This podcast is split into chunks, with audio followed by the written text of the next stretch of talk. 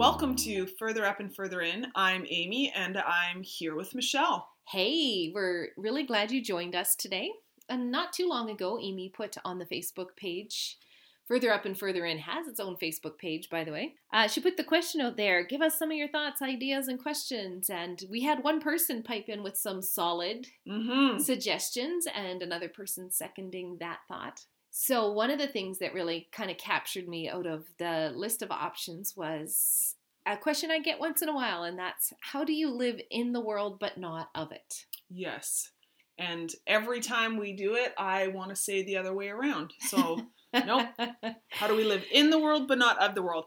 And that, as I was preparing something um, for our church this week, somehow in my head, I actually thought that that exact phrase was a verse in the Bible. Isn't that great? How many But it's things? not. So many things we think are in the scripture until we actually study them.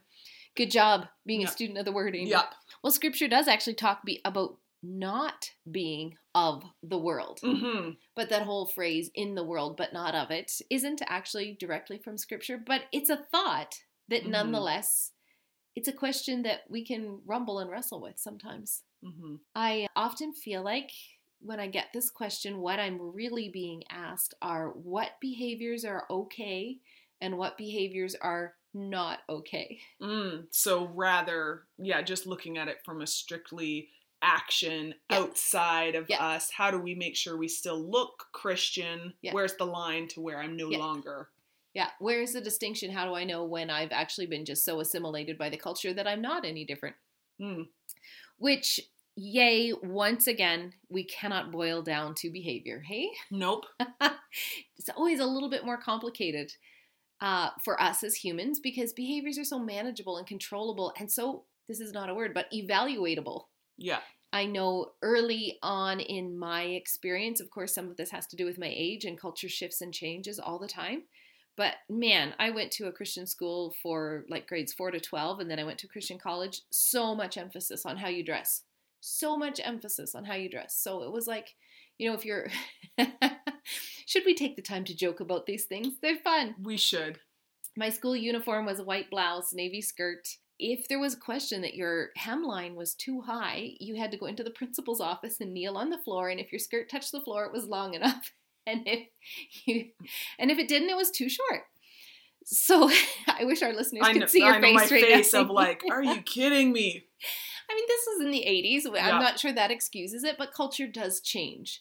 So, you know, I'm still in touch with a few old classmates and we can joke about these things. And, and for me, I, I'm truly lighthearted about it right now. I never personally had to go and kneel in the principal's office, which just sounds bad now know, on so many levels, right? Yeah. So many levels. You know, so this effort to somehow be able to determine by our exterior behavior what is godly and what is not. Mhm. And like Amy, I think uh, your thoughts on this, but for me, some of that stuff became so suffocating and confusing yeah. and really separating people from God.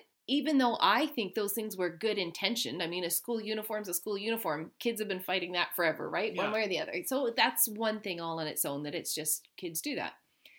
But on the other hand, if we think our standing with God is somehow associated with our behavior, that's religion. Mm-hmm. It's such dead religion. And that pushes people away from God so badly.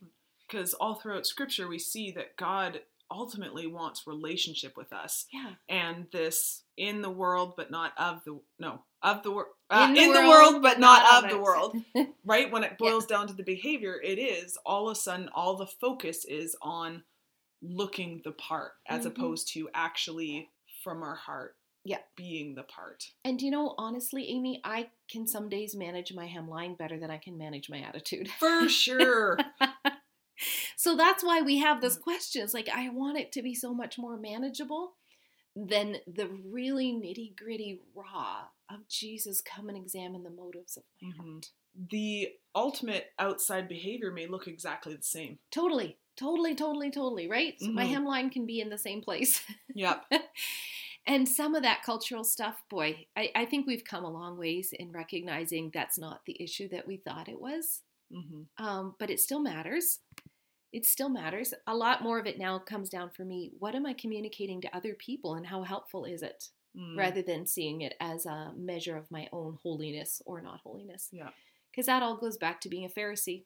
And Jesus was the only people Jesus was really angry and harsh with was Pharisees. Yeah. So if you think you're righteous and not being of the world because you part your hair on the left or your hemline's in the right place or you have a beard or don't have a beard, right? Like hmm it's not exclusive to females, although I sure feel like we took the brunt of it in my school days. He was really harsh. Jesus Mhm. was really harsh when it came to you just think you're behaving on the outside. He called them whited sepulchres, like a whitewashed tomb, Yeah. as opposed to your heart. Your heart is filthy. Deal with that. He didn't care where their hemlines were. hmm And when you think even of the woman that was brought to him in adultery and how gentle and compassionate he was, again, he was going after her heart.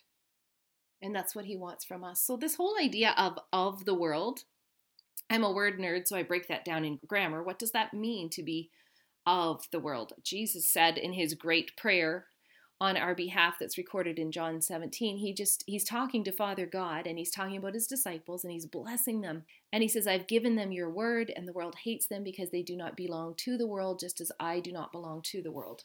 So this is a more modern translation, doesn't use of. The old language of of the world has got your roots. Where are your roots? Where mm. are you drawing your life from? If I'm drawing my life from, and so I'm going to have to break this down for me as a woman because I'm not a guy. But you know, if I'm dressing in a way that draws attention to me and somehow gratifies my ego, my sense of self, that's gratifying my value, that is actually of the world. Mm. That Mhm. is of a well to draw life from a place that's not helpful or healthy. Mhm. And it's going to dry up and it's going to become toxic. I can wear the same hemline, hopefully not trying to draw an unhealthy Yeah. attention to myself, with my sense of who I am, my value, and what I have to bring coming from a wellspring of life. That I'm a beloved, delightful, chosen daughter of God who has something to give to the world, right? That's Mhm. being of another source. So it actually has nothing to do with my hemline or whether I'm in a bar or, you know, whether I'm climbing Mount Everest. Where am I drawing my wellspring, my life, my source, my refreshment? Where is that coming from? Mhm. The second part of in the world is we are not called to be separate out in Mhm. some community where we all believe the same thing and and separated. Yeah. There's a part of in the world we're called to be the salt and light. Yeah. Well, if everyone's light around, It's we a don't need light. Or if we're all salt, Yeah. right? We went to that conference down in LA and Yeah. they were like, if we're all salt, that's It's- not flavor. That's overwhelming and gross. It's actually disgusting. Yeah. But right, it's like in Mhm. the world is we need to be sprinkled Yeah. throughout, Yeah. not just clustered in our Yeah. own little gross thing. And I just really like what Christine Caine said when we listened to her, where it's like we've gotten this backwards that we're of the world but not in the world. That we have all the same stuff that we're drawing our sources from all uh, from the world, but yet we've segregated ourselves into our little church groups and heaped a whole bunch of ugly religion on it. And so, I mean, our gathering together, we need to do that to be encouraged, Yes. supported, and Yeah. strengthened. But if that is the only place that we show up, Because we're missing. Because we don't want to So be much. with those people or We don't wanna get dirty. to those things. Yeah, we don't want to be associated with, Yeah. right? And it all comes down to the same crappy stuff that the Pharisees were dealing with. Yeah, so the Pharisees, they constantly separated themselves away from other people as a way to maintain their holiness and not get mm-hmm. soiled and dirty by the brokenness of the world around us. That's so not Je- what Jesus modeled. Jesus was right out there in the crowds. He was always rubbing shoulders with the hot mess of humanity. And at the same time, he also pulled himself away and had alone times with God to get fueled up. That's where his of came from, right? He was of the Father. when I think about the Pharisees, it's like the amount of wealth of knowledge they had Mm-hmm. of scripture and stuff, how influential and life changing they could have been if Yeah. they didn't separate themselves. Yeah. Because they had, they held scripture so high. They did. And so they could have been, like you say, a resource, a wellspring of hope for the world mm-hmm. around them, but they isolated themselves. So obviously, that's not what God's calling us to either when we're in the world and not of it. We still see the same dynamics play out. Oh, with Pharisees, and you know, they are this, they are that. It's the us and theming that Yep. has been around for all time, and it- it's happening now. It's almost like the new separation from is people separating themselves from the church. Yeah. and kind of like this rebellion thing against well i'm going to show everybody that you know i can be in the world and not of it because i'm just going to go out and do all this stuff that is also got a, a bad root in terms of what's in the heart. You know, we mm-hmm. can hit the other ditch. There's always this pendulum swing from extremes. And so, yeah, you can be kind of screw you. I'm going to go do everything everybody else is doing. And you can't tell me I can't because I'm being in the world, not of it. I'm not isolated like some of you Christians. Yeah. And again, it's just another rotten spring, toxic waters, uh, a way, yeah, just to rebel. And I think I get to hear a lot of this. The church has always been, pastors did, lots of good reasons to separate yourself from the church. And then it's just becoming another us and them scenario in the world. And that whole thing of us and them, the scripture uses the word strife. So, wherever our reaction to something is full of prickly defensiveness, toxic, mm-hmm. reactionary, you're actually just contributing to the problem. Yeah. You're not actually being of Christ and in the world. You're just being broken and rebelling against something else. It's important to acknowledge and process the wounds that people in the church or the church has happened. Yeah. We're not saying just like, no, blind yourself to that fact. Totally not. That is different than processing of like, man, I did this and and this is how my church responded it hurt me and I need to process forgiveness. That's one thing, but going to the place of judgment is not okay. No, because it's just another shade of the mm-hmm. same hot, broken mess. And you know, for sure, all of that brokenness that you're talking about, man, people have been treated shockingly poorly at times by the church, by leaders. This happens. And it's just another great strategy of the enemy to isolate us from something that's actually really important because we mm-hmm. are to gather together with other believers. That's really clear in scripture that we get encouraged that way. when we do the us and theming in in regards to church we actually lose our capacity to have meaningful conversations around what does it look like to be a healthy church what are areas that the church needs to grow in and change and as soon as it's full of judgment and um, bitterness, Yeah. there's just no space for that. We want to have space. We want to have space to be like, okay, this is what we're doing. Man, we can do so much better Right. in the occlusion of other people. Let's rumble with that Yes. and be open and curious and willing to listen Yeah. as opposed to both both ditches Yeah. coming with you are wrong Yeah. i am right Yeah. so this is going to be an argument instead of a conversation of growth Yeah. And so some of our listeners might really be like longing to go further up and further in with Jesus and be stuck in the pain of, you know, I tried to be in the world and not of it. I got judged, or man, there's just lots of that happens. Any of our listeners that might feel really stuck in, listen, crap happened and I am in pain and I actually don't know how to show up in this conversation without just bitterly spewing everywhere. Well, you need to get that pain out of your body. Mm-hmm. You need to find a safe place to share it that's also going to be productive. And a lot of your healing and your restoration in this is going to come through forgiving people who did what they should not have done. yeah And we've got a whole podcast on forgiveness. I encourage you to go look that up. Break agreement with the lie that, you know, the church is a toxic place for me, that there are no good, safe places to have fellowship with other people. Mm-hmm.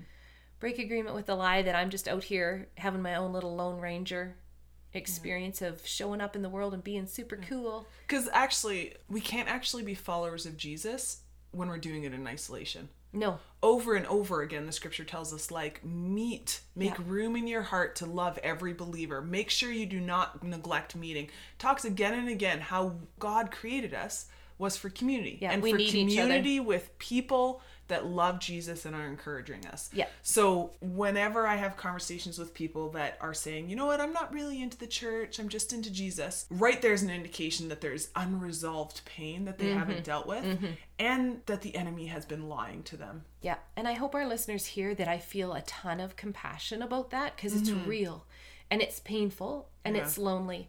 But I also want them to hear that's not the only way it is. yeah And to keep looking, you know, relentlessly pursue, knock on doors, check out places because I guarantee you, because I've met them everywhere I go, there are groups of people who are, you know, their hearts are wide open in pursuit of mm-hmm. loving God and loving the world around them. It exists, it's true. And if you want to go further up and further in, you kind of have to be part of the hot mess of a community. Yep, which is the wonderful part, Yeah. But also the really hard part. Yeah. Because our broken areas bump up against other people's Yeah. broken areas. It turns out. and yet, those are exactly the spaces that Jesus can show up and Yeah. bring healing and restoration and unity, Yeah. which then increases our capacity to be in the world. Yes, 100%. Because I have this group of people that have my back, that are going to be honest with me, that are a safe place for me to be confessional, I'm stronger and healthier than I ever could be on my own. And it, it does, you're right, it enables me to show up in other places. I, I want to use the word radiant. Does that sound mm. corny? But that's how it feels to me. Like alive, a light and a salt, unashamedly, and yet so genuinely loving and wanting to connect with people that I can be totally there. Mm-hmm. And it works. So, again, thank you for listening to us today. We welcome your questions, your conversation ideas, and we're cheering you on in your pursuit of further up and further in.